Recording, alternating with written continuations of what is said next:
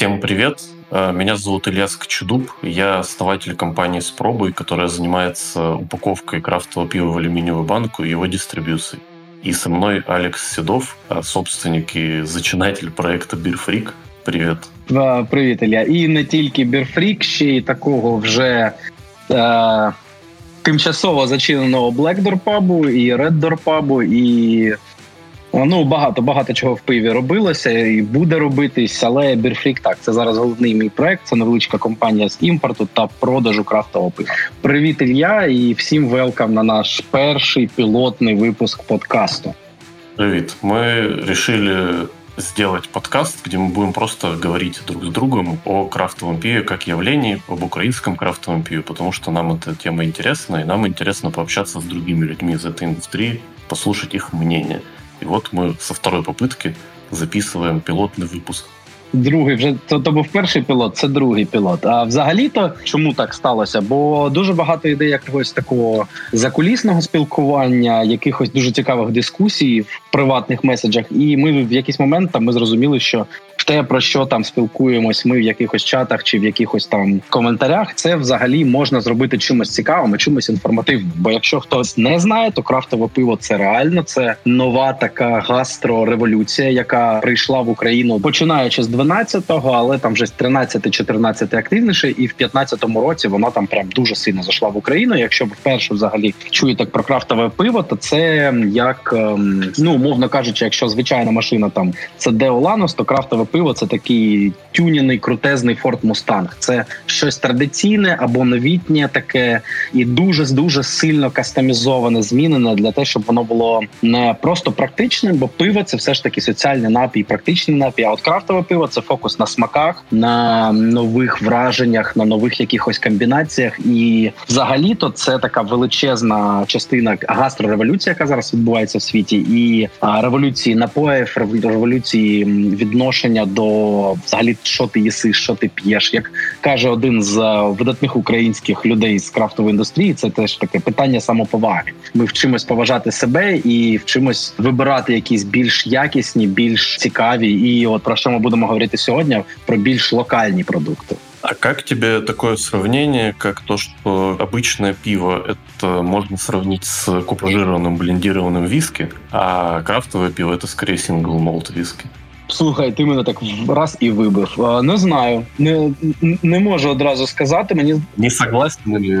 Ну е, дивись, насправді можливо і так, бо як на мене, ну блондоване теж бувають дуже якісне, дуже круте. Сінгл молти бувають не дуже цікаві, але це ж все ж таки продукти. Ну, якщо це не супермасове віскі, на там якийсь Балантайнс чи не знаю, таке дуже попсове, то Да, смотри, я про то, что они скорее по-разному употребляются. То есть пожированные виски это чаще всего составляющая э, коктейля или просто когда ты имеешь цель поднять градус в организме. А single malt виски все-таки, наверное, в большинстве своем покупают люди, которые більш сфокусовані на ароматі вина. Ну так, так, можна можна взагалі і так сказати. Мені здається, що це відноситься ну, взагалі порівняння крафтового пива і звичайного, воно відноситься так до усіх продуктів. Бо я, от, наприклад, по собі розумію, що я там цікавлюсь пивом, цікавлюсь якимось міцним алкоголем, і я починаю в інших продуктових групах дивитись на щось більш цікаве. Бо для мене вже є розуміння, що якщо продукт якісний він зроблений там невеличким виробництвом з дуже високими стандартами, з дуже високих інгредієнтів. Він буде коштувати дорожче, але і за смаком він буде краще. Тому мені здається, що тут можна порівнювати із сиром, і з е, стейками і добрячими. Ну віскі це таке найближче порівняння, бо це теж такий продукт е, з ячменя або там частково з кукурузи, частково з інших там солодов е, зернових, і це добре порівняння. Так окей, і собственно, главная цель нашого подкасту – это популяризация такого понятия, как крафт, и в том числе крафтового пива. То есть мы хотим раскрыть его для как можно более широкой аудитории и увлечь тех людей, которые, возможно, колеб... колеблются. Саме так. Так, и сегодня, да, мы говорим про что? Мы говорим про украинскую крафтовую революцию и про українське крафтове пиво. Правильно? Так, так. І давай, я от хочу, я щось більше розповідаю. Давай так. Ми як ти пам'ятаєш, що у тебе вперше як для тебе почалась почалось крафтове пиво в Україні? Я точно знаю, що ти його пробував не в Україні колись, але коли ти вперше взагалі почув про українське крафтове пиво, як для тебе все це з'явилось? Ну, в принципе, у нас был с друзьями любимый паб, в котором были британские сорта пива. То есть э, для тех, кто в теме пива, они понимают, что британская школа пивоварения это скорее довольно горькое пиво, это эли, а не лагеры. То есть это отличается от стандартного того, что подразумевается у нас под словом пиво. И в этом пабе я понял, что мне больше нравится эль. И я начал искать эль в магазинах, начал интересоваться, как мне найти такое пиво, которое мне нравится. И я жил в то время, как меня коснулась крафтовая революция, я жил в Швейцарии. Я ходил там по алкогольным магазинам, выискивал какие-то новые сорта. И я в каком-то профессиональном винном издании нашел статью про пивоварню «Правда», где было написано про пиво, которое названо в честь Трюдо и в честь э, лидера соседней нашей державы. Угу. А який це рік був? Это был 15 год. Самое начало. Ну, тобто самый початок, да, да, да. Да, то есть они тогда очень мощно с этим выстрелили, я просто обалдел, что можно в Украине делать пиво с четким мировоззренческим подтекстом, который я разделяю, еще с таким классным названием «Правда». То есть для меня вот, э, наверное, вот это больше всего дало понять, что такое крафт для меня, как-то меня сформировало. А дальше я, ну, примерно в это же время, может быть, раньше пробовал бредок, но я просто воспринимал его как, в принципе, очень ароматное, горькое пиво. То есть это было и пашка бредожная Dead Pony Club, по-моему. А ти як прийшов в крафт, розкажи? Я десь теж у мене, до речі, теж з англійських з англійського пива це почалось, бо це насправді це перше пиво, яке дуже сильно відрізнялось. Бо в Україні традиційне пиво. Якщо хтось там колись задумав, думав, чому в нас дуже багато таких схожих сортів, це все тому, що в нас дуже поширена в традиційному нашому пиві така чесько-німецька школа лагерів, і у нас це пиво таке легке, прозоре і ну лагерного типу. І у нас там дуже люблять там мюнхенське, венське, плзенське. Хоча дуже часто воно просто назва така, воно нічого до оригіналів немає, ні, нічого спільного. І я теж вперше, коли скоштував Елі, я зрозумів, що це зовсім інша штука, і мені це стало дуже цікаво. І я теж почав цікавитися, пити, шукати. І перше, що я спробував, якщо ну я це вважаю крафтом, хоча там сперечаються. Це пиво досі у нас є на ринку. Це пиво Охарас. Це перша ірландська вже нова крафтова броварня з 90-х, яка там з'явилась. Такий ірландський варвар, якщо його можна назвати. І в них був він навіть досі є в продажу. Навіть є у нас на бірфліку. Це ІПА Irish Pale Ale з американськими хмелями, який дуже сильно відрізнявся. І я більше думав не про диви, у нас такий е, різний погляд. Я більше думав про смак, і мені дуже сподобалося, що це пиво взагалі зовсім іншим смаком, навіть дуже відрізняється від там вже на той момент знайомого британського крафту. І я так потрохи почав працювати, працювати над цим, вивчати, зробив собі бложик, почав там щось писати, і згодом там за 2-3 роки в нас почало з'являтися пиво від правди. Е, вони були такі Ой, слушай, я, кстати, вспомнил еще прикольную штуку, что я еще в это время угу пытался найти матчасти. Я нашел, по-моему, это твои статьи были на furfur.me. Так, так, так. Про то, що таке крафт. Я думаю, що коли-небудь, коли-небудь я ще це, це перероблю, бо там дуже багато всього. Але так, е, перше мені запропонували, чи я вже не пам'ятаю, як це все сталося. Але я декілька цих статей написав тоді для Look at Me Media. І, до речі, я така, знаєш, людина, яка там хтось каже, там коли почалася революція, ми все втратили. І от коли почався майдан, мені ще були винні останній гонорар. Бо далі я з ними звичайно не працював вже. І поки я його чекав, він там перетворився з 60 євро на там 20 баксів чи щось таке, коли все бахнулося, там рубль полетів десь в ад. Так і фурфур потім накрився, вони там підтримували Майдан. Да, і фурфур, ну вони мені були гроші. Там було значно менше, бо по контракту там щось було в рублях. І ну мені було байдуже. Для мене це був все одно такий hobby level. Але так, я зробив тоді цей цикл. Він мені, до речі, досі дуже подобається. Гарно, що він є, його можна читати, бо як на мене, поширення інформації це головне. І от з'явилась у нас правда, я пам'ятаю, одна з перших. З'явилася щось перше від Варвара, КФ, White Rabbit. І спочатку це було так дуже аматорно, аматорськи, але почало дуже швидко якось йти, йти, йти. І дуже круто, знаєш, такий момент.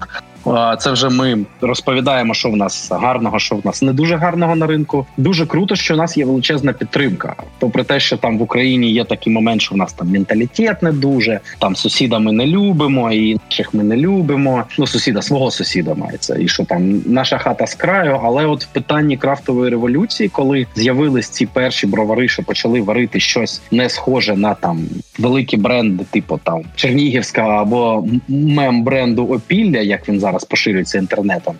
Люди їх дуже підтримали і е, просто приїжджав нас до локального нашого одного магазину, який перший почав ставити це пиво. Теж так сталося, що почали не самі, а там був великий такий срачик в інтернету, і люди просто почали возити це пиво, бо називалася Beer і їм треба було якось за цю назву відповідати. Вони її назвали взяли просто так, а потім почали ставити крафт. І коли приїжджало нове пиво, я там про нього щось писав, і прибігала там якась кубка протобіргіків з мозозою ще крафтово купували це все, і це була величезна підтримка. І завдяки цьому там наші перші броварні змогли розвиватися. І зараз ми вже бачимо там за 5 років. В нас я думаю, 100 броварень вже є. 100? Ну, 60 було на фестивалях. Я не скажу, що всі вони крафтові. І по количеству ліцензій угу. э, малых и средних пивоварен в Украине от 280 до 400, в зависимости от того, что считать какой. А именно крафтовых из них около 30. Не, більше. Ну, это смотря да, що считать пивоварні. Там контрактник являється ли пивоварні і так далі. Давай так, ми це зробимо спойлером, бо поспілкуватися, що таке крафт і що таке не крафт. Ми зробимо це в наступних випусках. Але ну давай, я скажу так: от ми так почали крафтове пиво. Треба все ж таки, все ж таки трохи пояснити. От, Наприклад, я вважаю, що крафтове пиво, можливо, у нас з тобою буде різна думка, але це і круто. А що крафтове пиво це, по-перше, якість, бо якщо людина варить неякісне пиво, то роби, що хочеш, але ти ти просто так натягуєш на себе якісь штанішки, і ти просто погано робиш це. І це, по-перше, якість, і по-друге, це все ж таки експеримент. Бо якщо ти добре вариш там 2, 3, 4, 5, навіть 7 видів пива і не робиш ніякого експерименту, нічого цікавого, то теж ти такий собі крафт стартовий, бо ти не митець, тобто в тобі нема цього драйву. А цей ринок він на драйві і стоїть. Треба, щоб було щось нове і щось цікаве. Що для тебе крафт? У меня довольно четкое на самом деле определение лично мое. То есть, во-первых, крафт это следование некой школе в пивоварении. То есть это фокус на более богатую ароматику, это фокус на большую экстракцию веществ. И второе, это близко к тому, что ты сказал. То есть я считаю, что те люди, которые делают крафт, у них должна стоять целью не максимизация прибыли, а удовольствие от процесса. И сейчас, там, пройдя определенный путь, я вижу многих, кто занимается крафтом, и чаще всего это увлеченные люди, которые работают вместе со своими друзьями, полностью себя посвящают этому делу и вопросу. То есть это не корпоративная работа с 9 до 5, это такой путь скорее. Как знаешь, философия расшифровывается любовь к мудрости, то есть ты не можешь ее достичь, ты можешь ее только любить и к ней стремиться бесконечно. То есть точно так же, наверное, и крафт. Ты не можешь достичь стопроцентной крафтовости, потому что всегда есть какие-то компромиссы. Тебе нужно платить зарплату, брать кредиты у банков и так далее и тому подобное. Но ты стремишься к чему-то интересному. И, наверное, еще есть такая вещь, как локальность. То есть э, это что-то должно иметь какой-то колорит, не обязательно национальный или местный. Он может быть колорит, который рассказывает про человека или про его какие-то убеждения или пожелания, или мировоззрение, или там его самовыражение в искусстве. То есть вот это для меня крафт. Ну слухай, дуже мені дуже сподобалася думка про те, що крафт це не результат, це процес. Це прям дуже цікаво. Ну это про все что угодно можна сказати. Просто звучить красиво. Но мені дійсно так кажеться. Слухай, ну так, це це взагалі боротьба, бо крафтова, ну якщо там вже глобально, то крафтовому пиву йому там скільки років 50, так з натягом.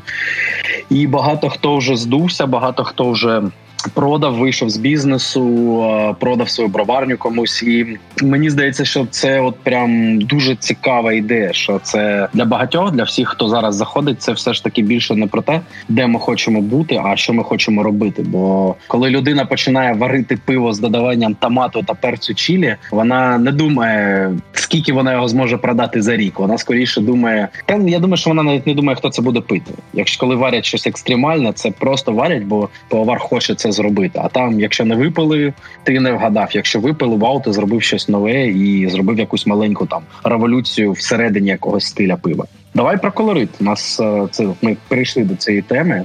Да, вот мы вопросом про э, про томат мы прямо вплотную подошли к следующему пункту важному. То есть мы сейчас говорим про украинское крафтовое пиво, где оно находится в глобальном мире, как мы его оцениваем с точки зрения там, качества своего лица и так далее и тому подобное. То есть вот мое личное мнение, что украинская крафтовая сцена – она довольно специфическая, но скорее не по вкусовым, а по бизнес и по экономическим, скорее, показателям. Но при этом она в чем-то даже, наверное, опережает западную сцену. То есть я могу там расшифровать это дальше в диалоге. Давай, ну да, давай розшифровуй зараз, бо мені цікаво. Чому? Смотри, я был на нескольких э, пивоварнях на Западе.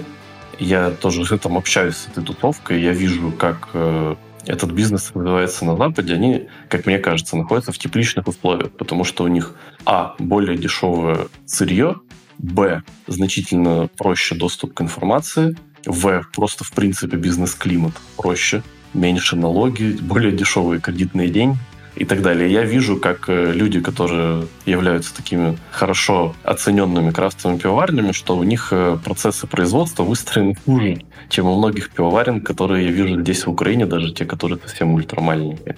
Потому что там потерять 10% э, сырья – это пофиг. А у нас потерять 10% сырья – это полностью потерять всю свою маржу.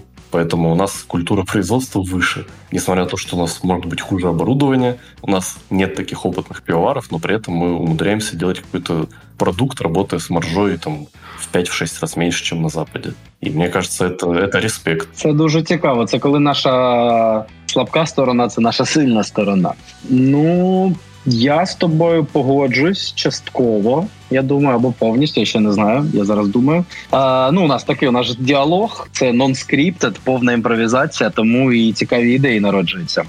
Я згоден з тим, що ми все ж таки маємо величезні, величезні такі палки колеса нашої революції, бо і бізнес-клімат, і інвест-клімат, і е, перевірки, і все, все, все воно простішим не робиться. Нам спростували там одну ліцензію нещодавно, але взагалі робити пивоварню це дуже дорого. Якщо хтось думає, що робити пивоварню це easy, то я скажу так, що стартова пивоварня, можливо, Ілля мене скоректує. Стартова пивоварня, якщо ви просто хочете почати щось робити, це десь 300 тисяч доларів, але це більш погратись. А нормальна пивоварня, щоб вже стартувати на ринку серйозно, це десь мільйон доларів.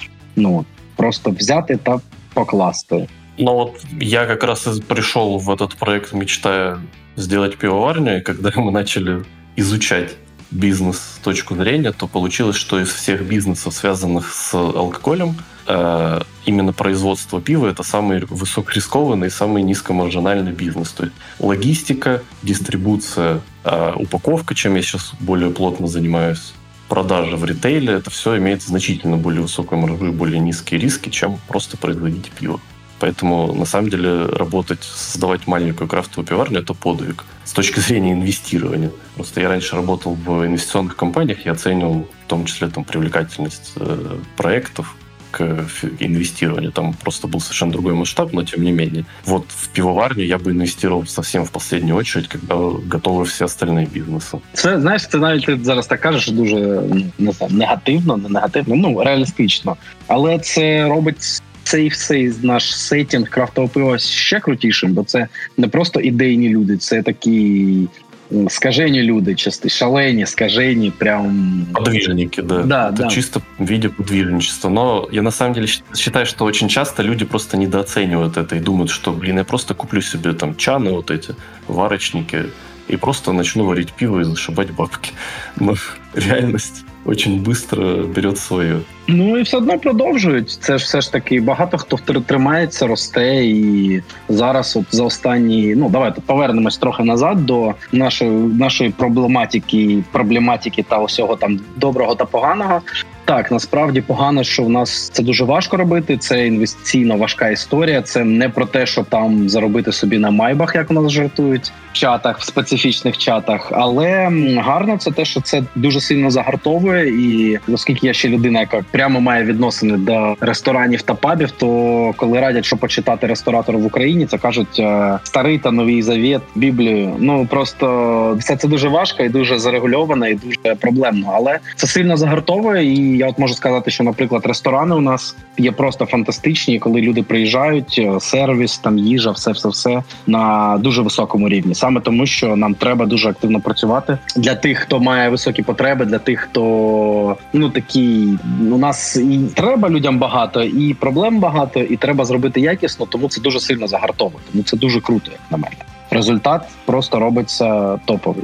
Да, я с тобой согласен. Тут получается, что, во-первых, это в принципе реалии любого малого бизнеса, что ты или лучше, чем большие компании, или ты просто сдохнешь. И второе, это просто наша наверное, страновая такая позиция, что маленькому локальному бизнесу потребитель прощает гораздо меньше, чем корпорациям, которым у него более высокая лояльность или там более высокая толерантность. То есть факап от корпорации можно простить проще, чем если это там условно твой сосед Вася, который начал варить пиво. Его ты будешь хейтить. Давай з цього вийдемо. Ми так трохи від, від відійшли від колориту. У нас є є для тих, хто там слухає і зараз вже пішов в бізнес сторону, і зрозумів, що інвестувати в броварні не треба, і робити свою броварню це така утопічна крутезна мрія, яка багато в кого складається зараз, попри усі думки. Давай повернемось до колориту. І, Наприклад, якщо ви слухаєте це, щоб взагалі прийшли такі, ну що там з цього крафта треба попити? Що у нас такого є унікального на ринку, що варто пробувати, і що з чим варто знайомитись людям? Давай не з унікального, з того, що нужно пробовать в принципе в крафте. То есть флагманский сорт — это IPA. Это очень высокоохмеленное, что не значит, что оно алкогольное. Оно просто очень ароматное и горьковатое пиво, которое, наверное, можно сравнить, там, не знаю, с итальянскими с винами, у которых очень такой фронт, как это выпеченный э, букет. И это очень интересно для того, чтобы попробовать и получить новые ощущения. И у него есть более упрощенная версия, это APA, American Pale Ale. Это более такой мягкое э, для старта сорт. И вот его как раз у нас на нашем рынке не так много.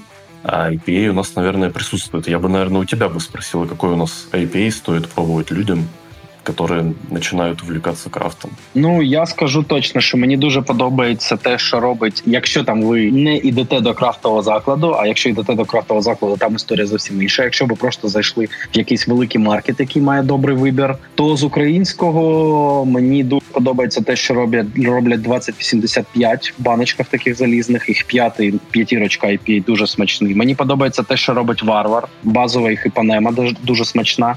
Андервуд, звичайно, Андервуд IPA і їх там інші IPA з лінейки баночної. Вони теж супер смачні і супер добрі. Але я скажу так, що ти сказав про гіркоту. У мене є така історія, що у мене був один бармен, котрий, коли заходила людина і казала, я не люблю гірке пиво, бо ну мало хто скаже, що він любить гірке пиво, поки він його не скуштував. Він давав людині IPA, і людина така: о, та це не гірке, це ж смачно. Тому гіркота це така відносна штука. Так, воно гірке, але це не там не аспірін, це не щось неприємне. Це гіркота, яка є в грейпфрутах, в інших продуктах, і взагалі то ми часто відчуваємо в житті. Просто ми не дуже звикли відчувати її в пиві. Але якщо якось так дистанціюватися, зрозуміти, що пиво може бути не тільки зі смаком пива, а з гірким, солодким, кислим, яким завгодно смаком, то IPA – це прям те, що треба почати. Бо знаєш, ми з тобою почали з британської, сказали, що от ми колись там спробували британський ель. Він дуже відрізнявся від е, традиційних лагерів. От IPA, якщо ви ніколи не пили IPA, він буде супер відрізнятись від цього, що ви пили до цього 100%. Я, кстати, добавлю, что на самом деле восприятие горечи очень сильно зависит от того, какие другие продукты вы употребляете. Если вы пьете много черного кофе, то вам горькота вообще будет не проблемой. У вас уже рецепторы и так немножко подвыгоревшие. Поэтому IPA не покажется горьким 100%. Отже, кавомани вони в безпеці. Я думаю, що чаймани, котрі п'ють там нормальний якийсь пуер чи добрячі витримані такі чаї, вони теж відчувають добру таку цікаву гіркоту від чаю, бо чай теж має таку добрячу гіркоту. Да, согласен. Там танінів побольше, чим. Да, від мене були поради, від тебе якісь. Что ты порадишь пробовать? Хороший вопрос. Я согласен полностью с 2085. Я считаю, что это, наверное, одна из вообще лучших аквилемов, которые я пробовал последние несколько лет. Но просто смотри, у меня вкус специфический по сортам. То, что я пробую, я уже пробую с позиции человека, который попробовал почти все. Э, в IPA я бы посоветовал попробовать еще американские классические сорта, как Sierra Nevada, например, или Firestone. И с них как раз очень прикольно начинать, потому что это, наверное, такие эталоны. И интересно с ними сравнивать украинские IPA. И мне кажется, что он уже сейчас не сильно начинает отличаться, особенно учитывая, что наш скорее будет более свежий, а американский будет чуть-чуть более выдержанный, скажем так. А, я в последнее время, вот меня сильно поразил не пилзнер от племени, но в магазині ви його не купите. Так, я замовляв декілька разів собі на заклад це пиво і прям повторював навіть його дуже дуже добре. Session IPA это такой жанр, когда более легкая IPA, более, с меньшим алкоголем, с меньшей горечью, э, хорошая убитька, шишки. Session IPA у того же племени хорошая. Session он так и называется совершенно Я бы попробовал, если вы любите сладкое, какие-то сорта от Hoppy Hog, одесской семейной пивоварни, которая специализируется именно на таких сладких десертных сортах. У них они очень круто получаются. У них есть из одесской лаванды, мне очень понравилось пиво.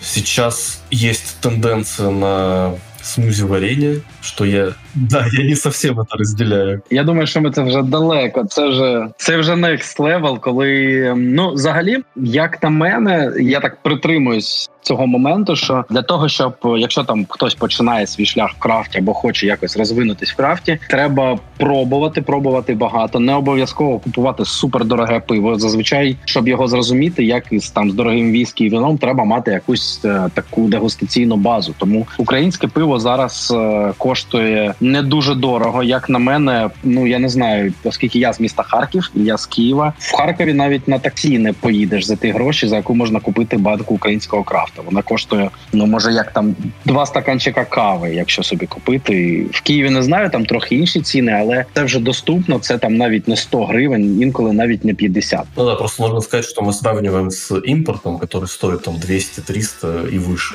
500 і далі, да. І е, як на мене, все ж таки, от я б, наприклад, брав би броварню і пробував, бо 2085 має дуже добру лінейку із пшеничним пивом, із темним, і з більш традиційним лагером.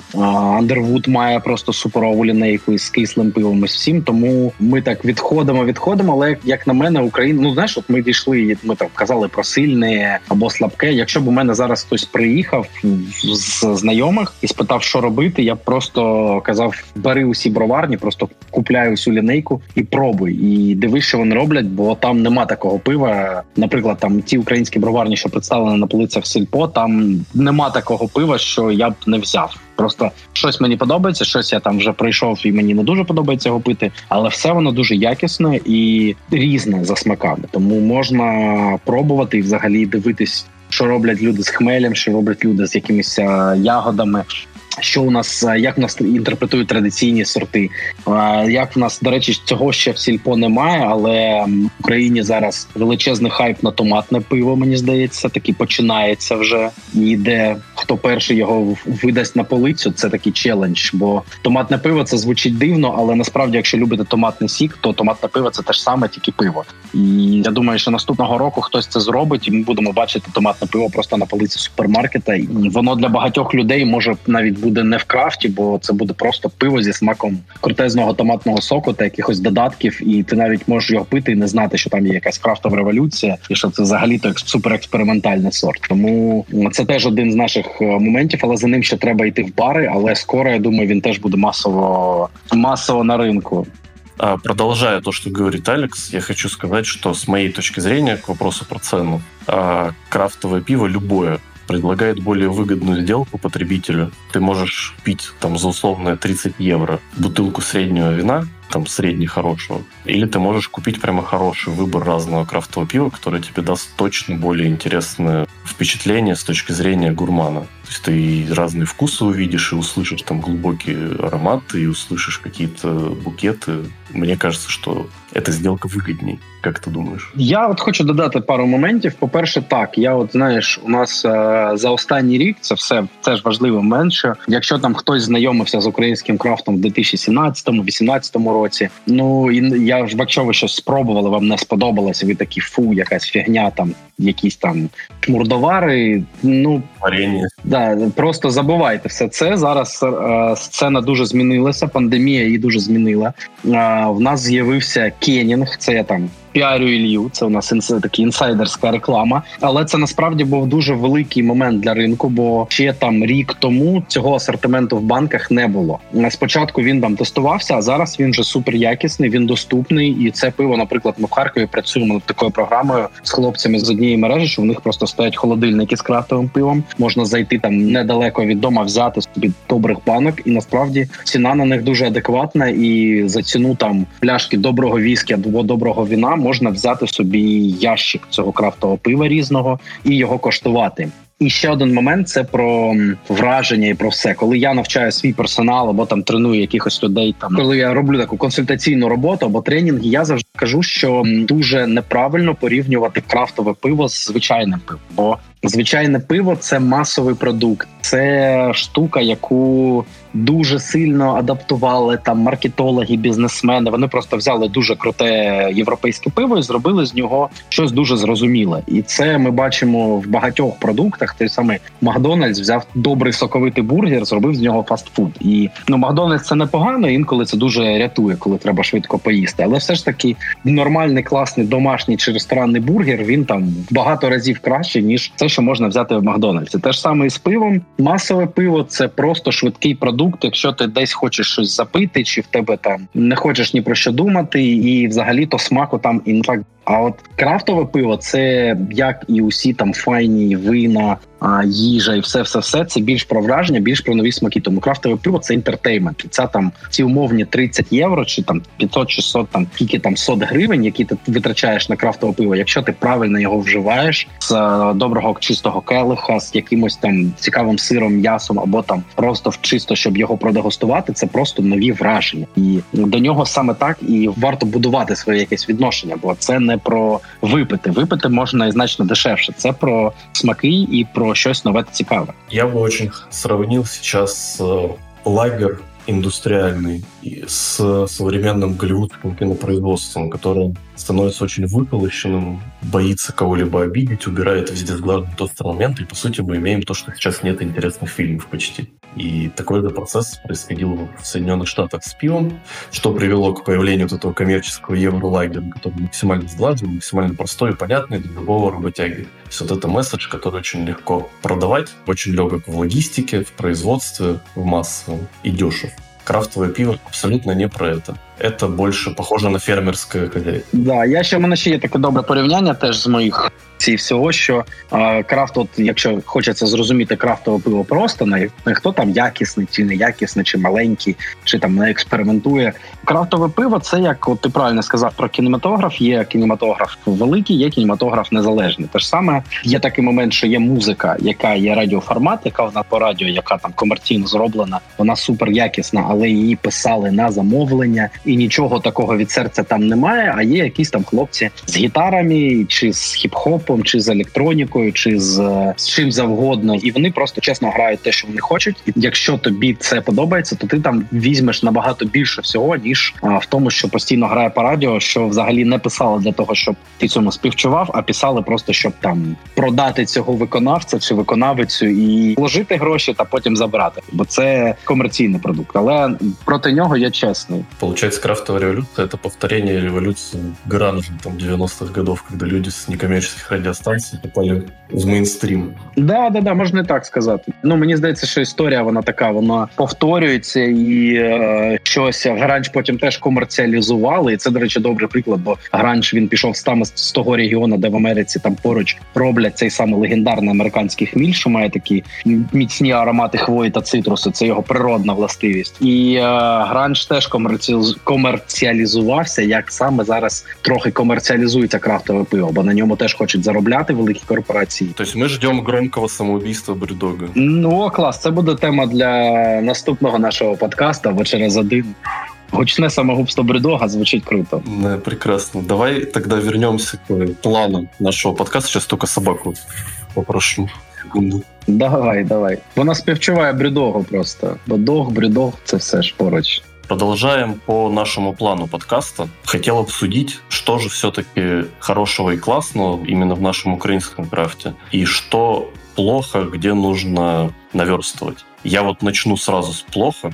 Мне как вот мы сейчас делаем рекомендации, возможно, новым людям, и при этом очень ограничены тем, что крафт очень слабо представлен в ритейле, просто в нормальных магазинах. Это проблема, и там, в том числе мы работаем над тем, чтобы эту проблему решить. То есть мы скорее видим ее как возможность. Но эта проблема, она же берется не с потолка, она берется с того, что очень многие люди, которые занимаются крафтом, они изначально не строят это как бизнес они пытаются развиваться органически. И что такое развиваться органически? Это ты продаешь сначала своим друзьям и знакомым, потом ты ставишь это в какие-то свои местные локальные бары и пабы, которые берут твое пиво.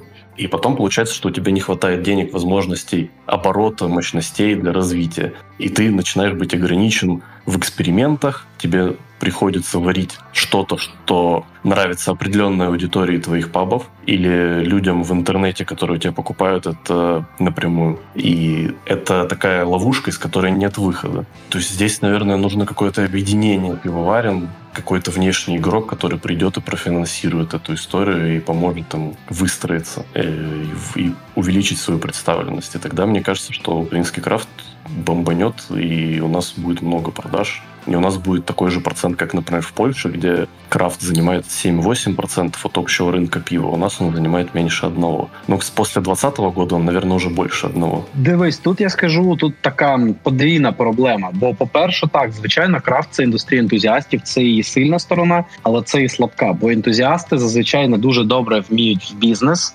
А бізнесмени, які приходять, не дуже добре розуміють ентузіазм. Якщо знаходиться баланс, то можна стати суперкрутим. А от е, обратна історія це саме і рітейл, про який ти кажеш. Це власне супермаркети, великі якісь мережі. Все вони дуже дуже важко, мені здається, підходять до цієї теми, бо вони ще не розуміють, що це ну сільпов. Це перша взагалі мережа, яка зрозуміла, що крафт треба. І ну, якщо б у мене умовно був вибір, куди піти там в сільпо чи в інший супермаркет, я б пішов в сільпо, якщо б мене поруч було два таких маркета, бо там є що взяти по пиву. Для мене це вже мотивація. Ну я про себе да, тут скажу, що я точно так же в сільпо ходив тільки за пивом на самом деле. И потом уже покупаю что-то, что мне лень ходить в другой магазин там за какой-нибудь колбасой. Ну от сільпо треба подумати про все інше.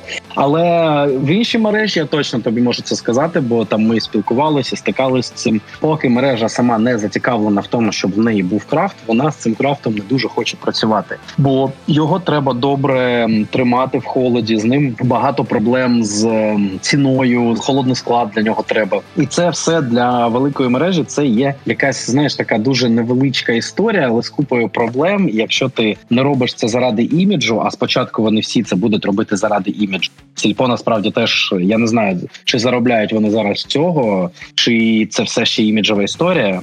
Ну до речі, запиши. Спробуємо достучатися до сельпо і спитати їх взагалі, що там пацани крафт працює. Спросим. Да, да, да. Но мы тоже пытаемся заниматься дистрибьюцией и общались уже со всеми сетями. И там вот основная проблема, которую я вижу, то, что ты общаешься с категорийным менеджером, у которого очень жесткие KPI по доходности каждой позиции, и они рассчитаны под индустриальную пивоварню. И они тебя начинают сравнивать с индустриалами, с Карлсбергом. И, естественно, ты просто не выводишь. Это должно быть решение на более высоком уровне, то есть людей, которые понимают, что крафт тебя приведет на другие категорийные позиции потребителя или другого потребителя, который обычно в твою сеть не ходит, а он придет за этим пивом гипотетически. То есть это експеримент для всіх. У сільпо так і сталося, що там точно є людина, яка сказала, що крафт нам треба, навіть коли у крафт не сильно там всі розуміли, навіщо це треба. Там була людина, яка сказала, що давайте ставити крафт, бо це нам дасть е, якусь нову аудиторію. Там так і було. Це насправді невеликий менеджер це вирішити не може, бо це таке величезне проблемне питання, і з цим треба працювати. Але є і інший момент. Я от пам'ятаю, що коли все це починалось у Харкові, було прям супер хайпово, якщо в закладі просто стояли якісь там дві пляшечки брюдога. Це було прям вау. Ну нарешті можна попити крафта. Зараз у нас кожен заклад має варвар, чи має якийсь кран з локальним там тонменом чи кимось іншим, має якусь там пляшечку крафта, і це взагалі є у всіх. Я просто зараз дивлюсь, відкривається новий заклад. Я дивлюсь меню пива, і якщо там це виняток, якщо там немає крафта, взагалі всі хочуть ставити собі, хоч якесь крафтове пиво. Вони не дуже розуміють, але вже його поставили.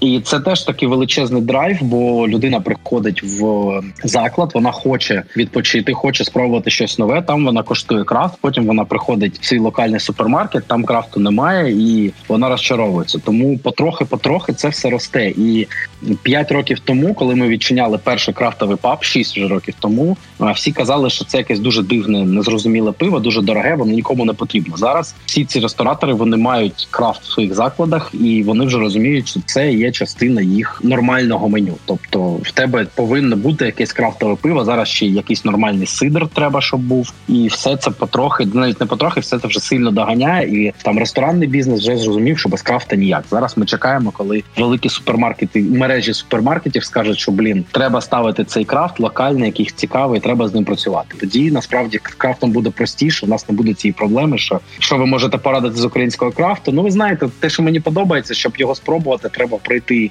в четвер там в один паб на Ігорівській, бо в п'ятницю його вже не буде, його вже вип'ють. Да, і там в яйце е, яйцо в утки, утка. Так, так. А ще будьте готові, що воно там з додаванням зефіру та ягід, і там 10 градусів алкоголю, і вам, мабуть, це одразу не сподобається, але це супер смачно. І зараз ми плавно переходимо к следующему моменту, який плохо делается. Это позиционирование и диалог с аудиторией.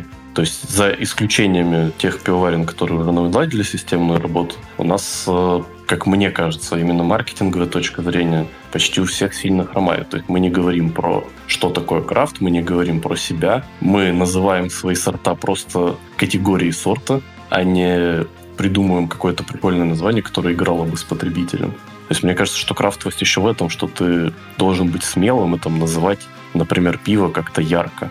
То есть, понятно, индустриалы не могут позволить себе яркое поведение, потому что это скорее больше оттолкнет их аудиторию, чем привлечет.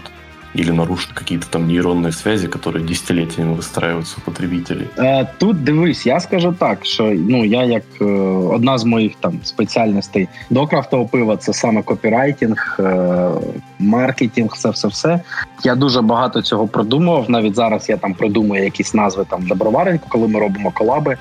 І з цим дуже велика криза, бо придумати добру назву це вже проблема. Придумати хітову назву це прям супер проблема. Бо зазвичай, як ми вже там проговорювали, це бізнес, не бізнес, не завжди навіть бізнес. Це просто якась штука на ентузіазмі. і У людей немає грошей на добрий брендінг, на етикетки певні, на якісь назви, на лейбли, і вони просто все намагаються робити самі. Хтось може це зробити, в когось це виходить. Це там така натуральна історія, що людина талановита у всьому, і пиво добре робить, і може там назву круту придумати. А Или є знайомий, який може придумати. Да, або є якийсь, от є така броварна дідька. Він має кума, який тату майстер, який робить йому усі арти, і ці арти насправді дуже круті. Але зазвичай це там прям людина, яка б'ється в своєму бізнесі, просто між варками, продажами, щось написати в інстаграм, і вона просто не має ресурсу та часу, щоб щось таке видумувати, щось таке замовляти. А такі дуже динамічний ринок, і багато хто через те, що вони є ентузіастами, вони постійно експериментують, роблять постійно нові сорти, і вони просто не встигають цей сорт нормально обробити, подати на ринок, бо його і так куплять, бо там невеличкі обсяги. і Вже дуже багато людей, котрі цим цікавляться, дуже багато закладів. Якщо ще людина то там розливається в банку чи в пляшку, то взагалі воно відлітає. Ну, то ти говориш до ковіду. Ну так, звичайно, ковід він переробив цей ринок. Він його спочатку так сильно прибив, а потім він дуже сильно відновився, бо був цей у нас відкладений попит. От він насправді був. Бо коли сказали, що можна, народ просто полетів на це літо там відпочивати, пити і продажі всіх були. Ну пиво продавалося добре. Але поки ринок так хитає, так це не дуже добре, і ти думаєш, як вижити, не про те, як назвати свій новий сорт, чи як його там подати на ринок. Ну видиш, це ми з тобою розуміємо, тому що ми все-таки знаходимося в цій темі. А для человека со стороны, который пришел в крафтовый бар, там на меню э, нет меню, нарисовано где-то мелом на доске написано ДДХ, IPA, ТНМК и т.д. и т.п. 12,5. Дальше написано 90 гривен за 0,33. И такие, шо? И возникает вопрос, Що робити? Хто винуватий? Ну власне, знаєш, в пива є ще один нюанс. Це все ж таки дуже контактний продукт, бо про нього треба розповідати. Дуже важко людині розповісти, чому гіркий IPA – це смачно, але дати спробувати і пояснити, що це такі дивні американські хмелі, ароматні, що вони мають такий запах. Це вживу якось набагато простіше, і тому паби працюють на такому контактному відношенні. Бармени повинні розповідати щось в доброму пабі. Бармен щось розповідає, але відсутність інформації це теж дуже погано. Відсутність назви. Я завжди, коли мені там люди інколи присилають свій прайс, і я дивлюсь на назви. Я інколи просто пишу, кажу: от, ну, от така рекомендація від мене, якщо там пивовари будуть це слухати, просто всім пивоварам. Якщо ти придумаєш назву стиля, то подумай про те, що людина заходить в паб, бачить це на дошці. Окей, людина знає крафтове пиво, і людина це замовляє. Як вона взагалі твій стиль скаже? От як вона попросить це пиво? Да, вот смотри, я вот интроверт, я захожу в паб, вижу непонятное название, начинаю грустить, просто разворачиваюсь и ухожу, и плачу. Це теж момент. Треба якось думати, як це все буде працювати. Якщо ти придумав якусь назву, яка тобі здається класною, просто подумай, як людина заходить в паб, дивиться і таке думає, що якийсь щит, чи там якийсь незрозуміло що. Ну ну це це теж до дідько. Вибач, Євгене. Можеш мені потім працювати щось кудись там в інтернетах, але ну ну не можна чекати, що пиво з назвою Sour Shit буде добре продаватись. Людина все ж таки не дуже любить. Е, ну до речі, я скажу, що це і наш момент, бо ми нещодавно робили колабну варку з польською броварнею Хопіто і харківською броварню Зен. І цей сорт назвали груба імпреза. Це поляки так е, сказали, що давайте зробимо груба імпреза. І я чесно зрозумів, що якщо ну, у мене машина Да, ну імпреза, імпреза, окей, комусь там подобається. Але коли в пиві є слово груба, а це таке доволі міцне пиво, там такий фруктовий саур з бананом, кокосом, і він такий ну суворий. І коли він груба, то це підсилює якісь відчуття. І, чесно кажучи, ну продавався він не так би круто, як ми очікували. Бо рішиться попробувати сложніше. Да, ну ти такий, блін, щось грубе. Ну я хз. Я тут тільки прийшов взагалі другий раз в цей паб, і тільки от IPA п'ю пити щось на 10 градусів з написом грубо, я не дуже хочу. Тому з цим теж треба багато працювати, і поки що більшість гравців на ринку вона не дуже з цим працює, але через там свої проблеми, мабуть, забагато ентузіазму, замало бізнесу. Але згодом, все ж таки, я думаю, що знаєш, тут е, можна таки підвести це все, щоб якось це все так формалізувати. Ті, хто будуть працювати з назвами, з лейблами, е, з смаком, звичайно, і взагалі розуміти це пиво для неформалів, для естетів, для гастрофріків, якихось там вони будуть перемагати, бо ти розумієш свою аудиторію, ти розумієш, як подати свій продукт, ти робиш його красивим, і навіть якщо людина до твоєї аудиторії не належить, то вона все одно бачить, що тут зроблено набагато більше ніж просто зварила. Це якась додаткова якість, і продукт виглядає просто краще. Но при этом ти дуже сильно ограничуєш себе апріорі тільки цієї аудиторії. Ну, наприклад, броварня Underwood, вона ж зварила такі дуже нішеві сорти з мережею First Line, це азій, азіатський гозе з лемонграсом, мені здається, чи чимось чим. І він був теж такий дуже специфічний, але вони його продали, як я розумію. Нормально так іде. І він визиває зацікавленість, бо видно, що це ці два бренда об'єднались, зробили гастропиво. І навіть якщо ти не поцінювач там гастрономічно азіатської культури, тобі буде дуже цікаво це спробувати, бо це щось прямо туди вклали і вклали набагато більше, ніж просто підійшли і зварили. Там була якась ідея, якийсь концепт pairing до закладу Eastman Київського, і це вже якась історія. А історії продають. Согласен. Так, давай далі. Чого у нас ще не вистачає, як явлений на ринку?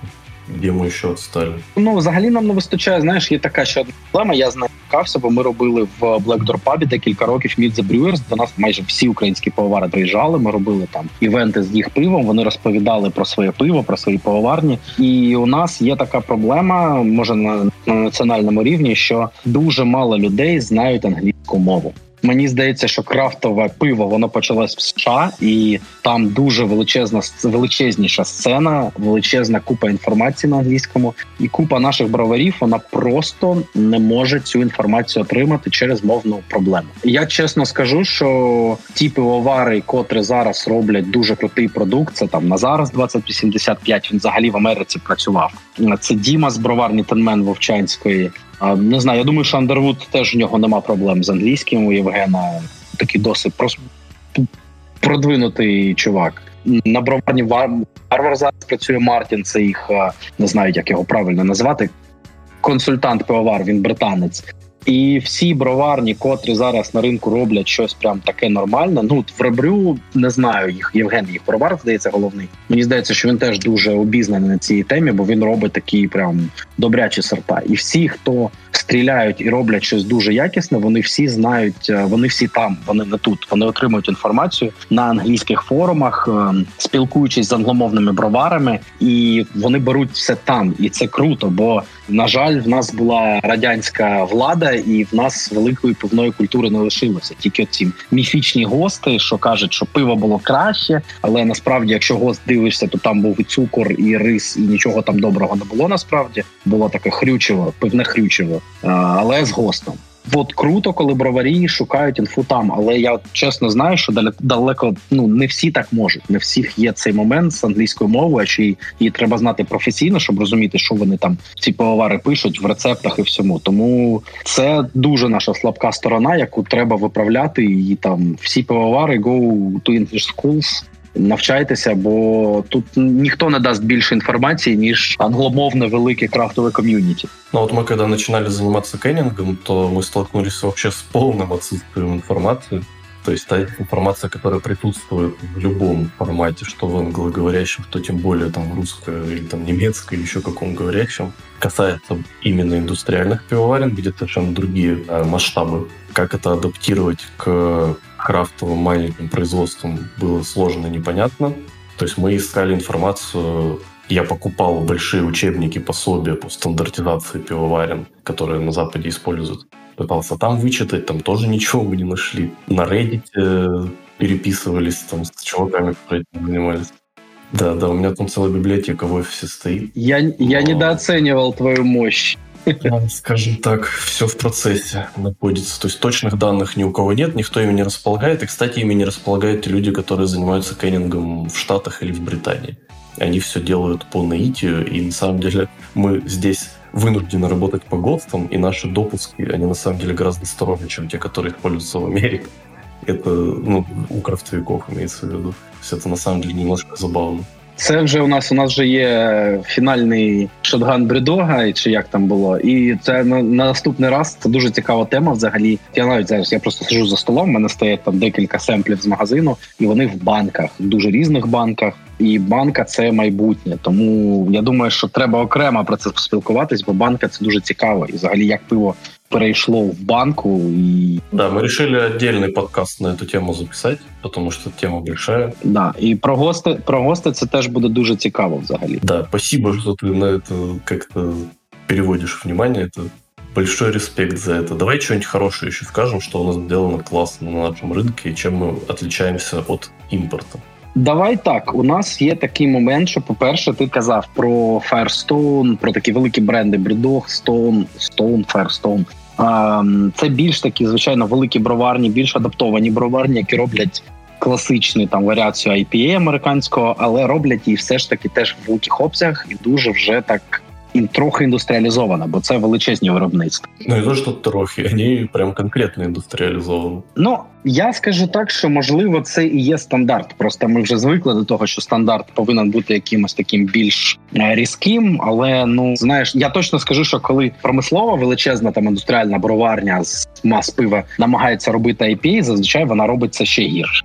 Тобто ці хлопці вони просто смачні, чистенькі такі IPA для народу. А от е, коли намагаються взагалі для народу робити, то ходять дуже не неприкольні штуки. Тобто ти п'єш і не розумієш. Я, кстати, пробував масове дешеве коробки. От, е, по-моєму, луп називалось. То ли испанская, то ли немецкая, немецкая, по-моєму, пивоварня.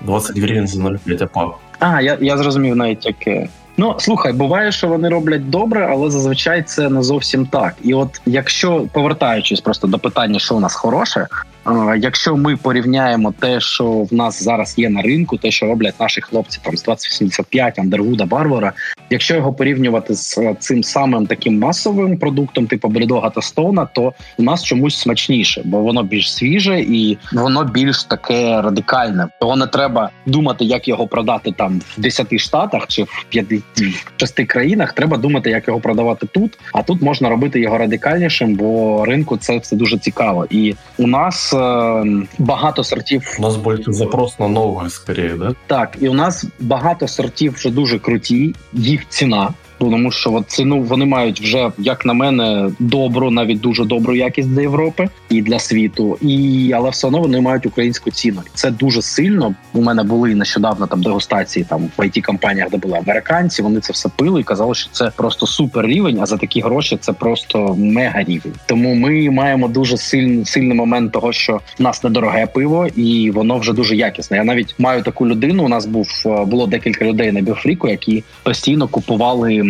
дуже круті американські IPA. Прямо от такі топчики стилю за великі гроші. І нещодавно там вони повідкривали для себе ту ж саму броварню Тенмен, сорта від Ребрю, сорта від 2085. І я втратив трохи хлопців, бо звичайно Америка все ж таки круче, але і вартість зовсім інша. Там банка коштує 300, 400, 500 гривень. А тут банка коштує ну умовні там 50, 60, ну добре, 80 гривень, якщо там це дуже дорогі IP. І по якості це різниця не в 2-3 рази. Ну, мы, собственно, да, запланировали целый подкаст про восприятие цены на крафтовое пиво, что такое дешево, что такое дорого.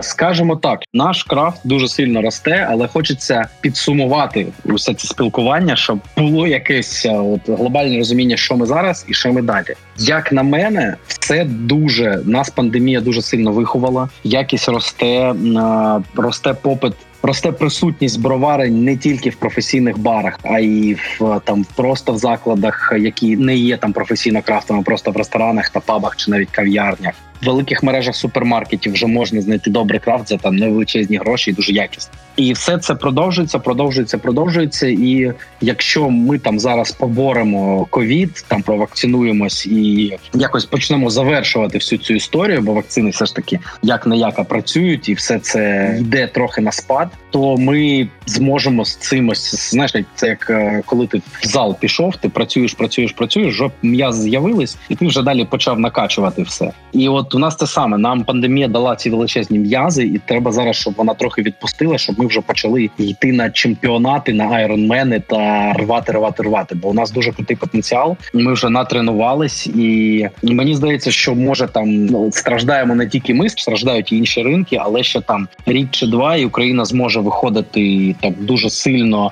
на європейську, а може навіть на азіатський напрямок, і показувати себе там. Бо там нас вже чекають. Я тобі можу сказати, бо я вже чув дуже багато попиту, що є взагалі з українського пива. Що в Україні є якийсь крафт. А ми намагаємося сейчас організувати експорт від наших ну наших клієнтів, банку закатуємо. Це важко зробити. Це ну, взагалі зараз в пандемічний момент. Це це не про деньги буде, це буде чисто про представлення. Так, так. Це і імідж, і проблеми з логістикою, і ціновий момент, який в Європі вже не такий приємний, як тут. Але все одно, якщо людина в Європі скоштувала український крафт, вона може приїхати сюди і коштувати його тут дешевше, і це теж такий величезний момент для туризму, як мені здається. От я скажу таку штуку, що ти ніколи не вгадаєш, з якої країни зараз до мене в прилітають люди, щоб пити крафт. Це Туреччина. Прямо вже багато разів я бачив хлопців з Туреччини, котрі прилетають і кажуть: ми побачили крафтовий бар. У нас в Туреччині взагалі з крафтом не дуже. Це і дорого, і релігійний є момент. Важко це все там росте, і взагалі то в Туреччині з крафтом не супер. Тому я вже бачив і неодноразово турків з антаптом, які прилетають і п'ють український крафт, бо е, якісно, круто, недорого, і їм це дуже подобається. І без візи, і без тесту. Да? Ну так, це вже ну знаєш, це вже нюанси там, коли з тестом, коли без, але це вже добрий показник того, що в нас є продукт, котрий цікавить людей навіть з такої країни, як Туреччина. Я вже не кажу там про Польщу. Поляки там регулярно приїжджають щось пити. Мені здається, інші європейці там потроху будуть ж прилітати щось коштувати і. В нас дуже добра перспектива. От ти кажеш там про це від 1%, може там трохи більше одного відсотка. Я думаю, що ми можемо, якщо там зберемося, консолідуємося, якось це все зробимо, пробити і 5%. Да, это знаешь, это очень сильный момент на самом деле, то что у нас уже есть платежеспособная аудитория, но ее запрос, он не сформирован, не удовлетворен. Если он будет сформирован, то все те, кто сейчас на рынке, они наконец-то заработают денежки. Ну, хоча б, знаєш, після пандемії, хоча б там позакривають свої долги, да, хоча б закрити для начала. Да, да. Ну мені здається, з боргами там так не дуже проблемно у багатьох, але є проблема з тим, що Ну от ми розповідали, що пивоварня це все ж таки величезна інвестиція, і як я правильно казав, що це ризикована інвестиція. А коли це пандемія, і ти не розумієш, чи буде локдаун, чи буде в тебе продажі, це там чи там можна буде ходити в супермаркети, чи не можна буде ходити в пабі, то в паби тобі дуже важко планувати, скільки пива в тебе продасться, і ти просто не розумієш, що робити. Тому мені здається, що ця історія з м'язами вона шокова, крута. Вона дасть дуже сильно нас так загартує нашу індустрію, але треба, щоб всі так, от знаєш, пандемія скінчилася, чи там пішла на спад, і всі так видохнули, десь там на місяць просто пожили нормально і далі почали знов якось робити якусь динаміку. І тоді все запрацює дуже круто, бо треба просто дати людям трохи стабільності, бо з нею величезна проблема і через налоги, і через там наш бізнес-клімат, і зараз через пандемію. А я как вывод, наверное, скажу, что, пожалуйста, сходите в магазин, в любой, который вам удобно, и купите что-то от маленьких украинских производителей, не обязательно даже пиво, поддержите маленького независимого производителя. Это вам будет гораздо интереснее и полезнее, чем купить очередную индустриальную продукцию. Так, сейчас нужно подвести итоги подкаста. Мы надеемся, что вам было интересно слушать нашу болтовню. Мы запланировали несколько выпусков дальше, в которых мы будем приглашать гостей. То есть у нас есть интересная, на мой взгляд, тема — это индустриализация и крафт что делать с корпорациями, которые занимаются крафтом, как к этому относиться, какие есть субъективные моменты восприятия. Якщо повертатись до Голівуду, це такий добрий приклад. Це є такі незалежні режисери, котрі робили собі гарне кіно, а потім прийшов в Голівуд і їх купив, і вони роблять фігню. Може ли Девід Лінч знімати «Мстителі»? Так, так. Ну я думаю, що якщо б він захотів, він би зробив найкращих месників, як на мене. Але це питання чесності, бо ти правильно сказав, що якщо комусь стала ця тема цікавою, він хоче щось зробити, то просто йдіть там в умовне сільпо. Вони дуже добре підтримують невеликих локальних там виробників і купуйте щось локальне, смачне і коштуйте його. Воно зазвичай буде прям дуже добре, не гірше за там щось імпортне. Але є питання, чи варто підтримувати людину, якщо вона пише на собі, що це сімейне виробництво, а по факту це там величезна фабрика, яку вже продали, і нічого сімейного там не лишилось. Тому про це буде цікаво поспілкуватись, бо це насправді це суб'єктивний момент, але дуже важливий це про чесність виробника і чесність його позиціонування.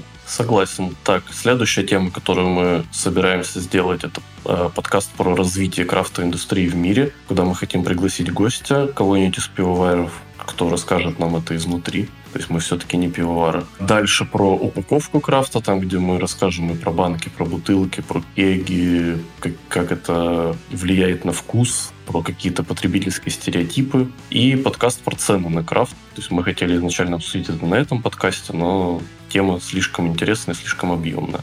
Так что мы очень надеемся, что всем было интересно. С вами были Илья, Алекс. Большое всем спасибо. Всім дякуємо, що слухали. Да, скачивайте лайки, вподобайки, все як надо. Давайте якийсь добрий фідбек, щоб ми знали, що покращити, і про що взагалі цікаво почути. Ну і взагалі-то ми більш, як Ілля правильно каже, ми не пивовари, ми люди більш е, з тих, хто продає крафт. В нас фокус трохи інший, але нам цікаво розкривати цю тему повністю зрозуміло і так, щоб більше людей цікавились такою штукою, як крафтове пиво. Бо ми вважаємо, що вона повинна поширюватись, і взагалі, як казав Мартин Лютер, I have a dream, Ну я не не хочу, щоб всі пили крафтове пиво. Це насправді буде нечесно. Хтось може дуже полюбляє звичайне пиво, йому буде ок, але хочу, щоб, хоча б всі люди розуміли, що це наскільки цікаве і знайомились. Да, всім пока, спасибо. Да, всім дуже дякуємо.